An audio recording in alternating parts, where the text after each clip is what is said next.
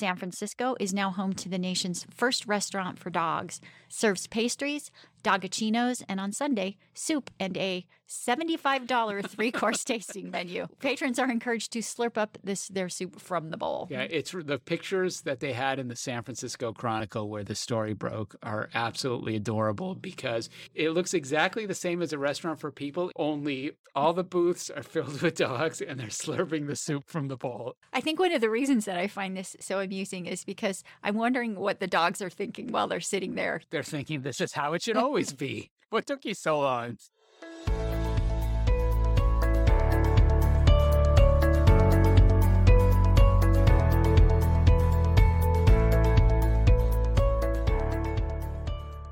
Hello and welcome to This Week in Animal Protection. We're the Winograd. I'm Nathan. And I'm Jennifer.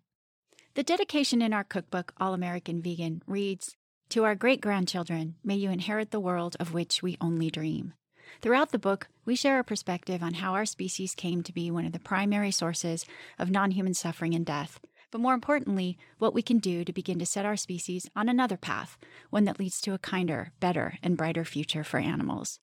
Nathan and I have dedicated ourselves to doing our part to build this kind of society, one in which animals enjoy all the rights and privileges of citizenship, which is why we often refer to animals in our country as non human Americans.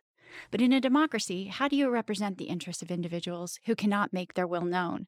How do we enfranchise individuals who cannot cast a vote? The answer is to devise a system whereby others are tasked with representing the needs and rights of animals on their behalf. We do it on behalf of children and incapacitated adults, and we can do it on behalf of animals too. This week, President Biden took what history will likely regard as an important first step in this direction by appointing a special envoy for animals at the State Department. An announcement about that appointment stated Overfishing, pollution, pesticides, disease, urban sprawl, and of course, climate change contribute to declines in imperiled species populations worldwide. The announcement noted that it would be the envoy's job to help the U.S. and other countries address these threats to animals. Unfortunately, while the act of appointing a person tasked with representing the interest of animals is progress, we fear that the philosophy by which this particular envoy will approach this critical task is not. In fact, rather than looking to create a brighter future, the special envoy appears committed to defending an antiquated one that will exacerbate rather than lessen non human suffering and death. If you want to skip ahead to that discussion, see the time signature in the attached article. Otherwise, we'll start with the week's news. Okay, Nathan, some good news out of California in keeping with the theme of this week's podcast, which is important precedents being set. SB 879 was signed into law. Right. So let's focus on the positive first. Senate Bill 879 bans the testing of pesticides, chemical substances, and other products on cats and dogs.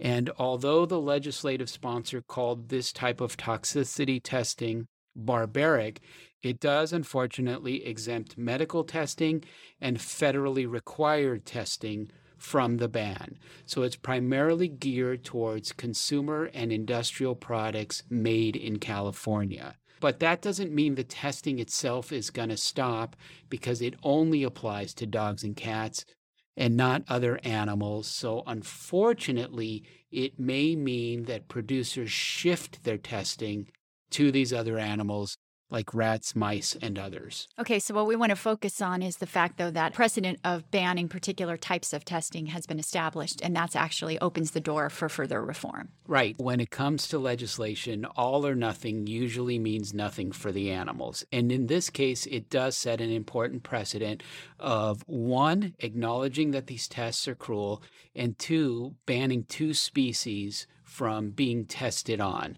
And if history is any guide, and of course it is, it is, that allows us to essentially set a beachhead and eventually open the door even wider to incorporate more species of animals and eventually ban this kind of testing altogether. And to your point, while the California ban exempts federally required testing, federal law requiring animal tests may be changed as well. The Senate has passed the FDA Modernization Act. Tell us what that legislation does. Senate Bill 2952 removes a requirement that drugs have to be tested on animals before they could be used on humans in clinical trials.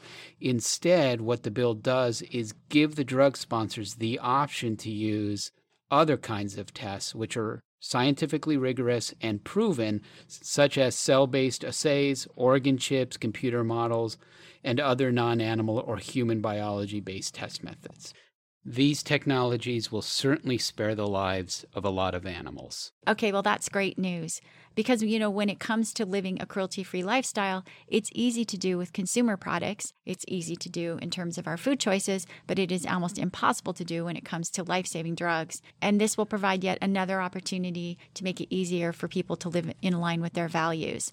And speaking of technology, President Biden has issued an executive order regarding the production of lab grown meat. Right. And because of that executive order, companies that create lab grown steak, chicken, and fish without mm-hmm. killing animals believe that the United States is on the cusp of allowing the sale of these products President Biden's executive order requires the Secretary of Agriculture, who oversees the country's food supply, to create and expand market opportunities for, quote, bioenergy and bio based products and services. And the Department of Agriculture, in turn, says it is working on rules related to the labeling of cultivated meat and poultry products. So, Nathan, first of all, give us a definition of what cultivated meat is, and then give us some background on what the consumption relating to lab grown meat is across the world, and why, therefore, this is an important step forward for the United States.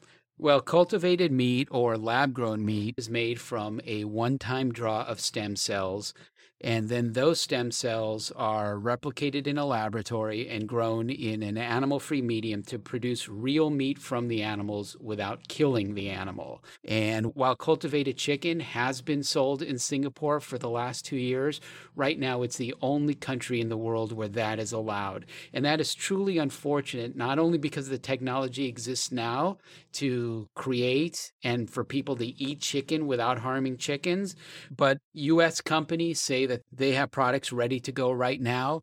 And companies in other parts of the world, like Israel and China, also say that they are on the verge of producing lab grown meat. So Biden's executive order actually just pushes the process forward whereby it can be legally sold in the US. Right. And as one of the largest consumer markets in the world, and where America goes, so goes the world once the market opens up for lab grown products in the United States, then it should spread all over the world very rapidly from there.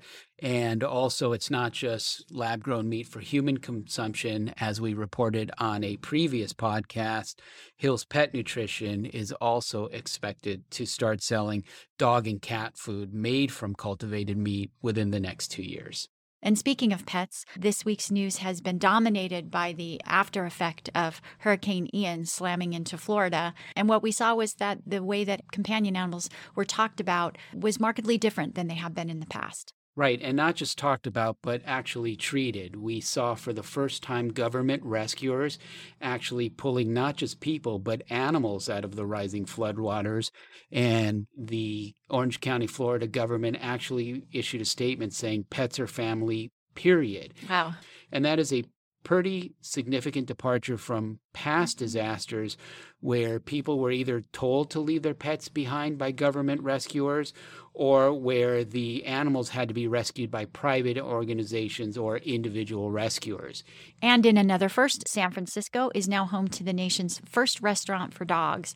Dogue I think I'm saying that correctly. I hope I'm saying that correctly. It's D O G U E. Yeah. Serves pastries, Doggichinos, and on Sunday, soup and a $75 three course tasting menu. Patrons are encouraged to slurp up this their soup from the bowl. Yeah, it's the pictures that they had in the San Francisco Chronicle where the story broke are absolutely adorable because it looks exactly the same as a restaurant for people, only all the booths are filled with dogs and they're slurping the soup from the bowl. I think one of the reasons that I find this so amusing is because I'm wondering what the dogs are thinking while they're sitting there. They're thinking this is how it should always be. What took you so long? Well, we certainly know that dogs deserve it. And this and while some may consider a $75 three-course tasting menu to be a bit excessive, really it's a special occasion way to pay back our dogs for how much they give to us, including being there not just during the good times, but the bad times as well. In fact, dogs have a knack for always being there, especially in times when we're upset or in need. And now science proves that it is in fact no accident. So Nathan, you've often told me that when you're on your walk and you're in your head and you're you're thinking about things that upset you and you start gritting your teeth, Ozzy will sort of stop dead in his tracks and look up at your face and somehow he understands that you're upset and is trying to figure out what's going on. Right. He checks in and he literally cocks his head to the side the way like, are you okay, do. buddy? Yeah. And he asks me, and by looking at me, are you okay? and it actually takes me out of my head. And I look at him and I realize I've been thinking some unpleasant thoughts, usually related to the animal protection movement, and uh, and tell him you're a good boy and it has nothing to you to do with you. And yes, I'm okay. And he will literally carry on. And it probably makes you feel better when he does that and he checks in just to try to not only just bring you back to earth, but let you know that someone's seeing that you're suffering and cares. Right. He definitely shows me that he cares about me and it does take me out of my head and into the present and improves my mood. And in fact, dogs are so attuned to human emotions that Prior studies have shown that they can categorize the mood of people, whether they are in a good mood or a bad mood, just by looking at their facial expressions. In fact, they are so good at this that they can figure out whether someone is happy or angry just by looking at the top half of somebody's face. But a new study has said that, in fact, they don't even have to look at us to know that something might be wrong. Exactly right. A new study finds that dogs can detect when people are upset just by their smell. So apparently, when we are under stress, both in our breath and off of our bodies, we release. We smell when we're upset. We smell bad. we release volatile oh, organic oh, wow. compounds in response to stress, and dogs can pick it up. So we reek of being angry, and maybe that's why Ozzy stops dead in his tracks, no matter what he's doing on his walk and he looks up at me to see if I'm okay. So, anyways, that alone is worth the $75 three three course tasting menu at Dogue in San Francisco, right? And so while we laugh, this study and the stories we've been reporting on this week clearly show that we are making tremendous progress both in the way we relate and treat animals and in our understanding of our relationship with animals, which can only further enhance it. However, this next story, which is no laughing matter, clearly shows that there are still some organizations and some elements in our society that refuse to come willingly, that are kicking and screaming in trying to drag us back in time.